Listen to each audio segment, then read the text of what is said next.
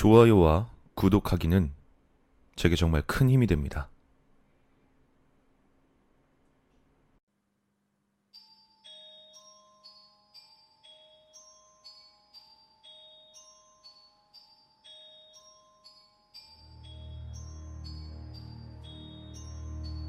소녀는 눈도 뜨지 않고 자신의 침대에서 몸을 일으켰다. 집 밖에선 시끄러운 자동차 엔진 소리가 들려왔다. 눈을 감은 채로 그 소리를 가만히 듣고 있던 소녀는 번뜩 정신을 차렸다. 소녀의 집은 외진 곳에 있었다. 가장 가까운 이웃집조차 걸어서 10분 정도의 거리에 있기 때문에 이곳에 오는 차는 반드시 소녀의 집을 방문하는 목적이 있는 차여야 했다. 하지만 그 엔진 소리는 늘 들어왔던 부모님의 차와는 다른 낯선 소리였다. 소녀는 급히 일어나 창가로 가서 밖을 살펴보았다. 마당엔 웬 낯선 트럭이 세워져 있었다. 그 트럭의 엔진이 꺼짐과 동시에 운전석 옆자리에 문이 열리고 낯선 남자가 내렸다. 그리고 뒤를 이어 운전석에서도 남자가 내리더니 트럭 짐칸에서 연장 같은 것들을 주섬주섬 챙겨 소녀의 집 쪽으로 걸어오는 것이었다. 얼마 전 집 화장실이 고장났을 때에도 비슷한 사람들이 와서 수리를 해줬던 것이 생각났다. 또 어딘가 고장난 것일까? 소녀는 이 일을 대수롭지 않게 생각하며 넘겨버렸다.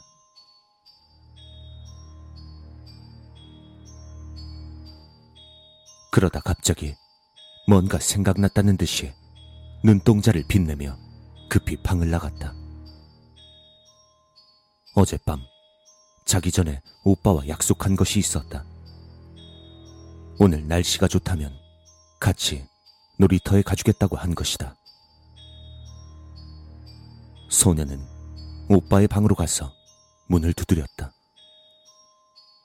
평소 같았다면 벌컥 열고 들어갔겠지만 오늘은 오빠가 놀아준다고 했기 때문에 평소처럼 들어갔다가는 오빠가 화를 내며 놀이터에 같이 안 간다고 할 것 같아서였다. 들뜬 기분으로 노크를 하고 최대한 예쁜 목소리로 오빠를 불렀다. 하지만 돌아오는 건 침묵뿐이었다.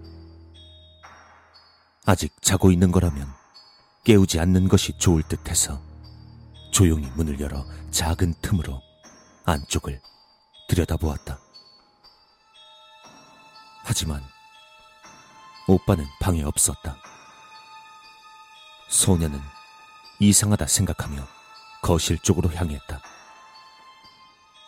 그러고 보니 집안이 평소와 다르게 조용했다. 소녀는 부모님과 오빠를 소리쳐 불러봤지만 아무 대답이 없었다. 지금 집에는 소녀 혼자인 것 같았다.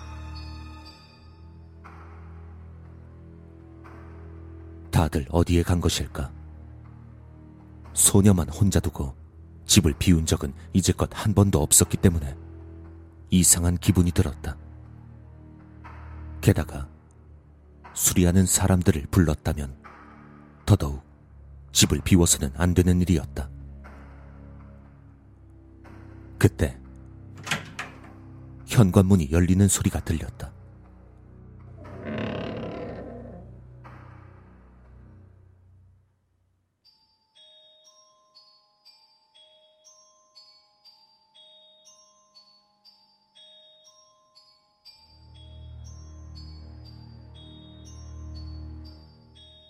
소녀는 부모님과 오빠가 잠깐 밖에 나갔다가 돌아오는 거라고 생각하며 기쁘게 반기려고 현관문 쪽으로 가려다가 흠칫 놀라 부엌 쪽으로 몸을 숨겼다. 잠긴 현관을 열고 들어온 것은 방금 전 트럭에서 내렸던 낯선 남자들이었다. 소녀는 당황해서 어찌할 바를 모르고 그렇게 가만히 서 있었다. 그리고 그때 현관 쪽에서 남자들의 목소리가 들려왔다. 아무도 없겠지? 뭐? 누가 있었으면 좋겠냐? 헛소리 그만하고 시작하자고. 그들의 대화를 듣고 위험하다고 생각한 소녀는 급히 숨을 곳을 찾아 열심히 눈을 굴렸다. 그때 소녀의 눈에 들어온 곳은 오빠와 술래잡기를 하며 놀았을 때 자주 숨었던 싱크대 및 배수관이 있는 수납 공간이었다. 소녀는 그곳에 들어가 문을 닫았다. 남자들의 발자국 소리가 들려왔다. 신발도 벗지 않고 들어오는 모양이었다. 발자국 소리가 점점 가까워졌다. 그 남자들은 소녀가 있는 부엌으로 오고 있었다.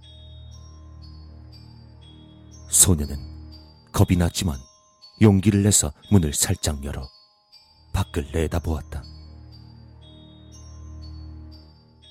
남자들은 부엌 식탁에 앉아서 마치 제 집인 것 마냥 편하게 대화를 하고 있었다. 야, 집 진짜 좋은데. 야, 이 정도 집 사려면 우리가 몇 년을 안 쓰고 모아야 될까? 글쎄다. 야, 이 정도 집이면 그래도 우리가 빡빡하게 모으면 그래도 이번 생엔 안 되겠다, 야. 자기들끼리 좋다고 웃어대며 나누는 대화를 듣고 있던 소녀는 공포에 몸을 떨었다. 이어지는 남자들의 대화를 들으면 들을수록 소녀는 더욱더 심한 공포에 떨어야만 했다. 그나저나 참 운도 없다, 어? 하필이면 이 외진 곳에 강도가 될 게 뭐야. 그리고 아 그놈도 진짜 미친 새끼지 그거. 아 돈이나 뺏어갔으면 그만이지. 그 착한 부부를 그렇게 잔인하게 죽여. 아유. 내가 보수가 좋아서 일을 맡긴 했는데 이거 기분이 그렇게 좋진 않네. 그 남자들은 이 집을 정리하기 위해 온 사람들인 것 같았다.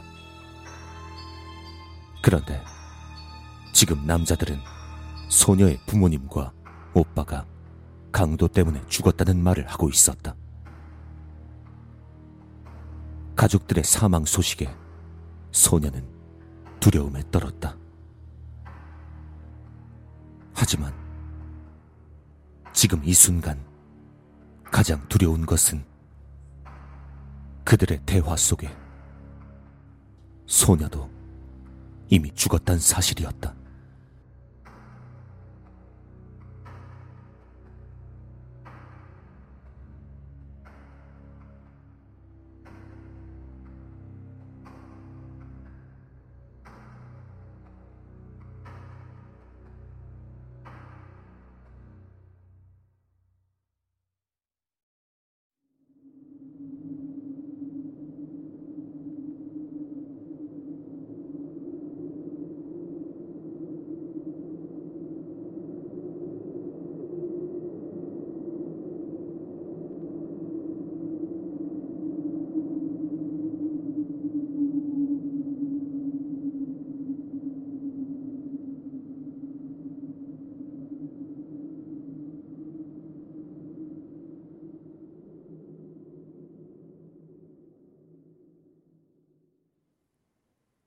그러고 보니 집안이 평소와 다르게 조용했다.